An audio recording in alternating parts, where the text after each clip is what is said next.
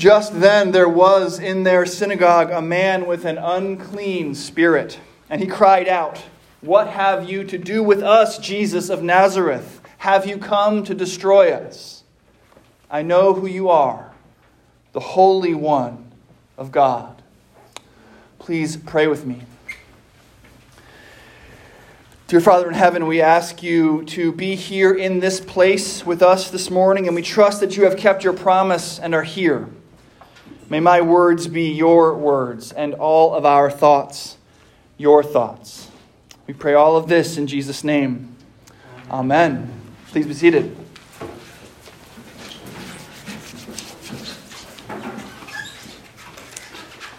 In a 1994 episode of Seinfeld called The Gymnast, Jerry's friend, George Costanza, is caught by his girlfriend's mother as he eats a chocolate eclair out of a trash can. Jerry, hearing the story later, is incredulous. So let me get this straight, he says. You find yourself in the kitchen, you see an eclair in the receptacle, and you think to yourself, what the heck? I'll just eat some trash. George answers, No, no, no. It was not trash. Was it in the trash? Yes. Then it was trash. It wasn't down in, it was sort of on top. But it was in the cylinder, above the rim. Adjacent to refuse, says Jerry, is refuse. George protests. It was on a magazine. It still had the doily on. Jerry, what was it eaten? George, one little bite. Well, says Jerry, that's garbage. George says, But I know who took the bite. It was her aunt. And finally, Jerry's concluding statement You, my friend, have crossed the line that divides man and bum. You are now a bum. This is a sermon about the line that divides man from bum and trash from not trash. Put another way, it's a sermon about clean and unclean. Kind of. Really, it's a sermon about people who eat out of trash cans. And how, on the one hand, we are addicted to arguing, like George, that the unclean things we are doing are actually clean. But on the other hand, this is a sermon about good news. How there is a way for unclean people like us to actually and really and truly become clean. And the, these ideas about clean and unclean are, of course, not reserved for trash can desserts. People with small children make this distinction for them all the time clean and unclean, but we adults do it too. Clean on one side, dirty on the other. Should you tell that certain joke? Well, maybe not in the office, but maybe it's okay with your friends. In one place, it's unclean, in the other, we think it's okay. Should you wear that outfit? Well, maybe in one venue, but not in another. We spend a lot of time and energy separating clean from unclean, good from bad, sinful from righteous. But mostly, I think, we're like George. We spend a lot of time and energy trying to figure out a way to draw the line between clean and unclean so that we are on the clean side of it. Should we tell that lie? Well, of course not. Lying is a sin. Thou shalt not bear false witness. But maybe we can finesse it. Maybe we can draw the line. Maybe it's not a sin if it has to do with, say, encouraging a child or with the fit of a dress. Or if we can tell ourselves that it's necessary so that something else will work out better in the end. Like George, we draw lines however we have to to make the argument that we're clean. Jesus of Nazareth, as you might imagine, will have none of that. He comes onto the scene and just blows up all of our line drawing. He radically reorients our understanding of what it means to be unclean and then radically reorients our understanding of how to get clean.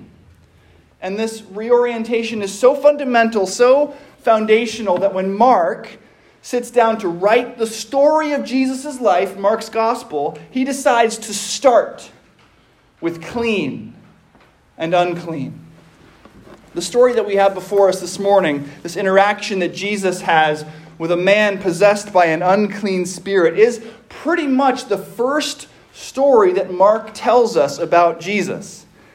He mentions Jesus' baptism briefly. He mentions his temptation in the desert even more briefly, and doesn't mention his conception, birth, or childhood at all. He summarized his preaching in our reading last week. The time is at hand. The kingdom of God has come near. Repent and believe in the gospel. And now, he's ready to get Jesus into the action. Mark seems to now want to tell an actual story of Jesus on his mission. Jesus is going to get his hands dirty, pun intended. Here we have Jesus in action for the very first time. He's in the synagogue teaching, and there happens to be a man there with an unclean spirit. And what I want us to focus on now is what the Spirit says to Jesus. What have you to do with us, Jesus of Nazareth? Have you come to destroy us?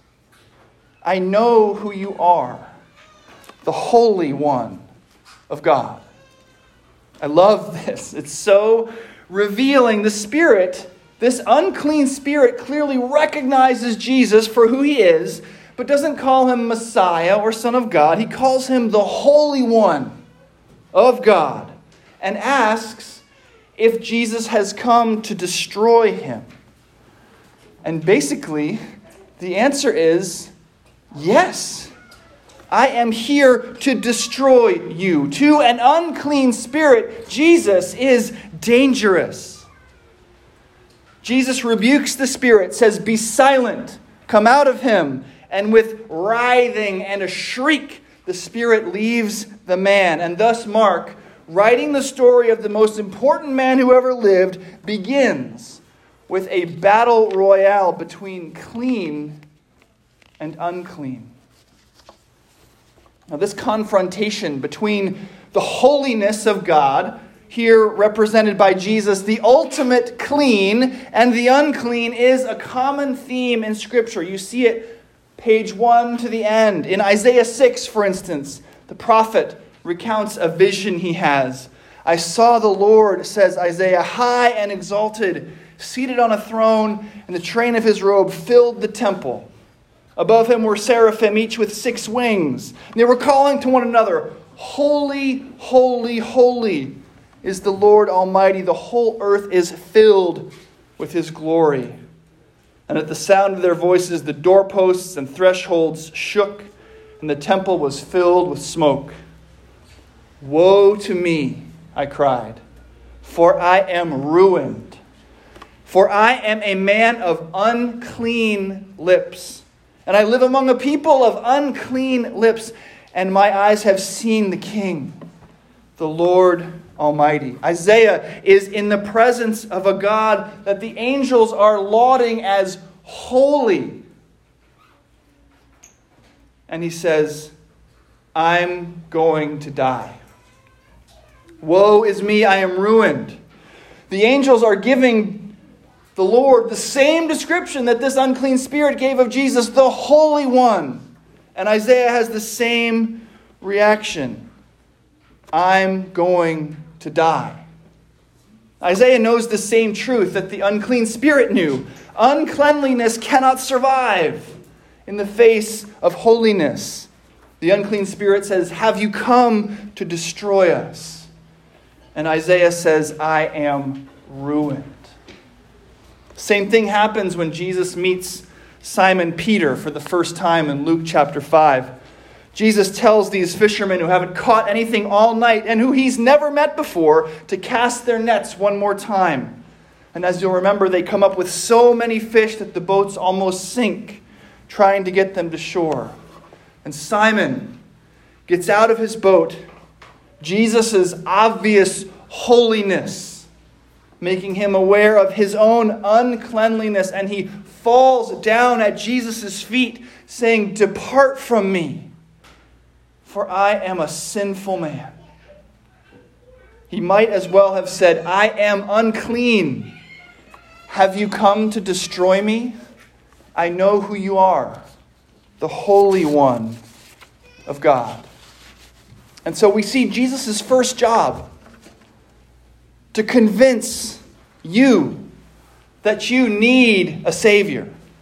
Now, his second is to save you, and we'll get there, I promise, but we can't jump over this part that Jesus' first job is to call attention to your need, to your sin. Jesus is the holiness that destroys unholiness. He is the cleanliness that scrubs away uncleanliness. He is the righteousness that burns away unrighteousness. And that first stage is a painful one. To the unclean, Jesus is dangerous. Have you come to destroy us? The unclean spirit says. Yes, exactly. Now, if Jesus' first job is to convince us that we're sinners, our first response to that is normally to reject the very idea. We're more like the rich young man that Mark will tell us about in chapter 10, who said to Jesus' face that he'd been successfully keeping the whole law since childhood. A sinner? Me? No way. You and I, we hate being called sinners. And we usually react just like that unclean spirit with writhing and screeching. How dare you call me a sinner? But that's exactly what Jesus does, by word or deed, to anyone who doesn't already know it and who hasn't come to him confessing it. And this is the radical reorientation of the line between clean and unclean. Because Jesus' definition of a sinner or one who is unclean includes everyone. Isaiah the prophet, Peter the future disciple, this law keeping young man, all unclean, all needing to be shown their sin. And we are just like them. But we humans are a slick and deceitful bunch. We've developed very clever ways of avoiding being exposed in our sin. Now, the unclean spirit in Mark chapter 1 writhes and shrieks, and we do much the same thing, but in a different way. Our writhing and shrieking takes the form of George Costanza's desperate argument. We try to make, by intricate and cunning reasoning, the case that the unclean thing we're doing isn't actually unclean at all. Now, this is most easily seen today in the world's discussion of sex. But if you look for it, you can see it all over the place. This thing I'm doing, it's clean, I swear. It's not unclean, we're told, for sex to be enjoyed outside the bounds for which God created it, as a gift to husband and wife. It's not unclean, we're assured, for a person to decide their identity for themselves outside of what God has decreed in creation and accomplished in Christ. The Bible, they say, was written so long ago. What's clean and unclean has changed since then. In fact, what we're normally told now is that the only unclean thing is to call anything unclean. It's not unclean the world shrieks, for us to decide what's right and wrong. We sew fig leaves together and protest that we're not naked. God speaks, and the world argues. It was above the rim, it was on top of a magazine. It still had the doily on. It was clean. But God's word will brook no disagreement. What the Holy One has called unclean is unclean, despite the ferocity of the world's gnashing of teeth.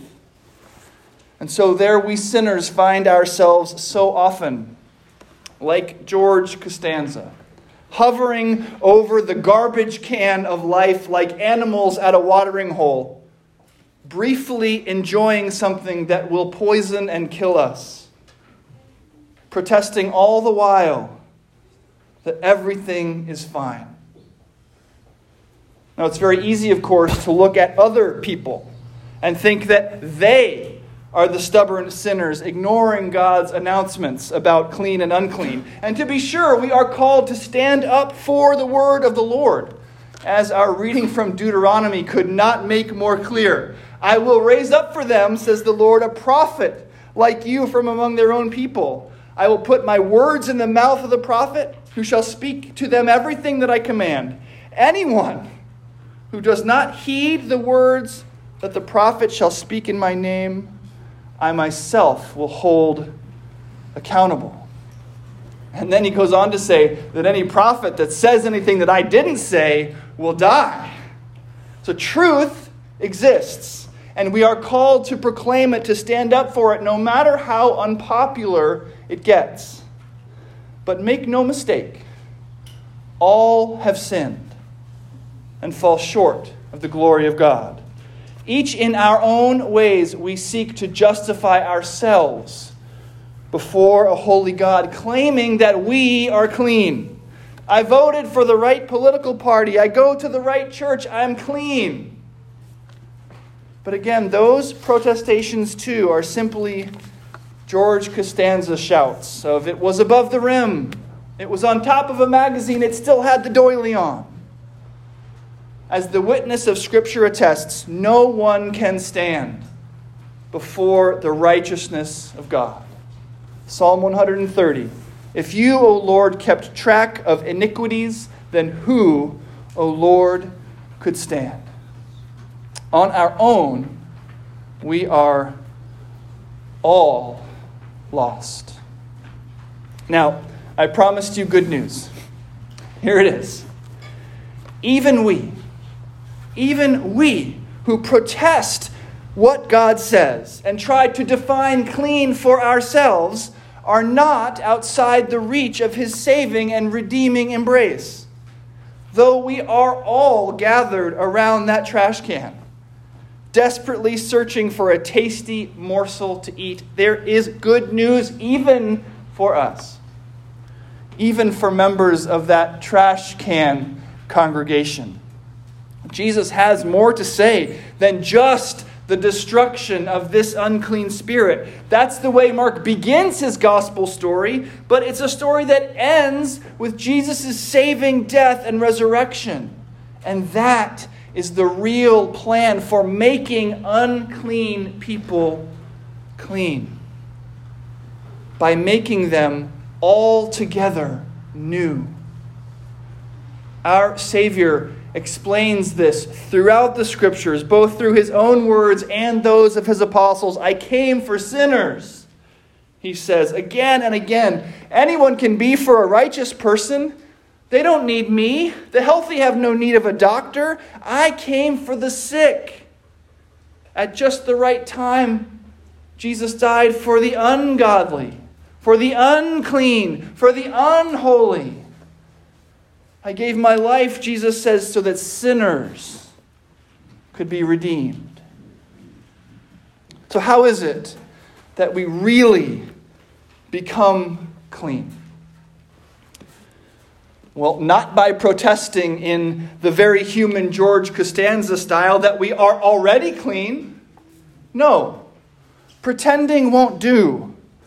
Instead, we must be made new the Holy One of God comes and destroys us, but then raises us to new life.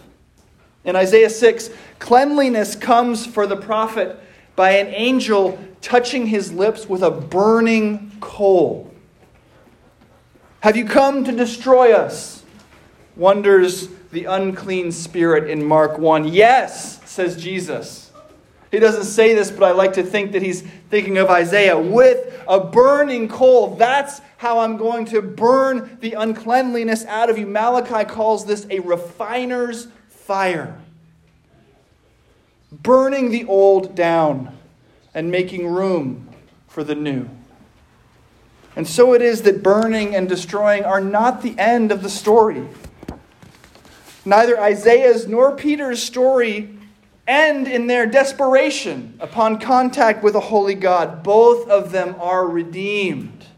Isaiah's vision ends with his sins being forgiven, and Peter, Peter is made a fisher of men. And his eventual recognition of Jesus as Savior and Messiah is called out as the rock upon which the church is founded. The garbage that the world offers us is destroyed. And we are given something new to eat, something that will give life, something clean. In a few minutes, we're going to come up here to the communion table and eat bread and drink wine. Bread and wine that Jesus called his body and blood broken and shed for the sins of the world. Whenever you eat and drink, he told us, remember me. Remember your old life. How much time you spent digging dirty things out of the trash and then pretending to the world and to yourself that they were clean.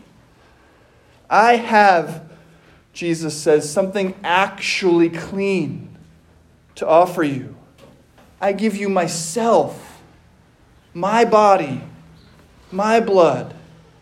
This is my body, he said. This is my blood Behold, I am making all things new.